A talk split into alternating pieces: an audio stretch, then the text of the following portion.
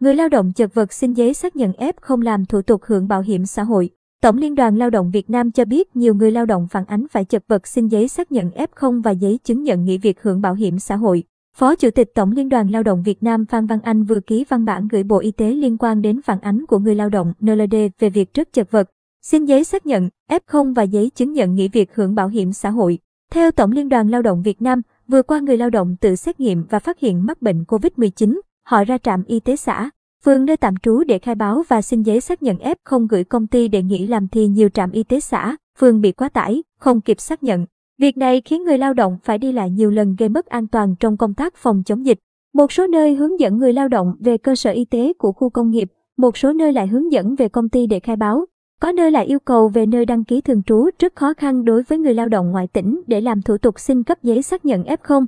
Việc không xin được giấy xác nhận F0 sẽ dẫn tới sau này khỏi bệnh, người lao động khó có thể xin được giấy chứng nhận nghỉ hưởng bảo hiểm xã hội. Trên thực tế, nhiều trường hợp F0 điều trị tại nhà hiện nay chỉ có giấy xác nhận hoàn thành thời gian cách ly mà chưa được cấp giấy chứng nhận nghỉ hưởng bảo hiểm xã hội để làm cơ sở hưởng trợ cấp ốm đau theo quy định của luật bảo hiểm xã hội. Nhiều người lao động bị nhiễm COVID-19 đang phải nghỉ việc và bị trừ vào số ngày nghỉ phép năm. Một số doanh nghiệp không trừ vào phép năm mà trừ trực tiếp vào lương của người lao động đối với những ngày nghỉ việc điều trị COVID-19. Điều này đang khiến người lao động hoang mang, lo lắng và có thể là nguyên nhân khiến kẻ xấu xúi dục ngừng việc tập thể hoặc đình công.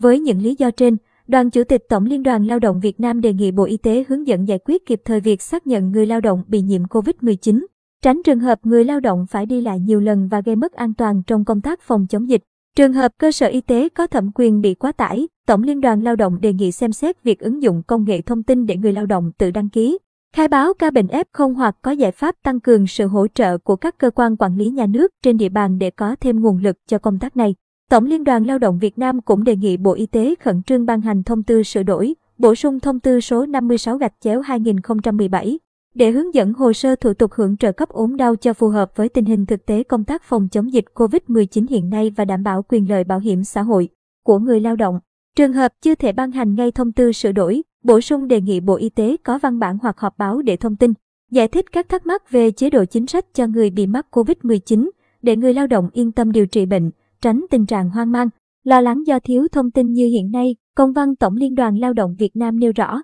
Liên quan đến vấn đề trên, mới đây Bảo hiểm xã hội Bảo hiểm xã hội Việt Nam cũng có văn bản gửi Bộ Y tế về thực trạng người lao động gặp khó khăn khi làm các thủ tục nghỉ việc hưởng bảo hiểm xã hội. Theo Bộ Y tế, hiện nay các văn bản luật chưa có quy định dùng giấy tờ khác để thay thế giấy chứng nhận nghỉ việc hưởng bảo hiểm xã hội. Đồng thời chưa có quy định chấp nhận những giấy tờ cấp chưa đúng quy định của pháp luật vẫn có giá trị để cơ quan bảo hiểm xã hội làm cơ sở quyết hưởng chế độ bảo hiểm xã hội đối với người lao động. Hiện Bộ Y tế đang nghiên cứu, đề xuất các nội dung chưa được quy định trong các văn bản luật để báo cáo, đề xuất với chính phủ hoặc Ủy ban Thường vụ Quốc hội ban hành nghị quyết để giải quyết các vấn đề nêu trên, Bộ Y tế cho hay.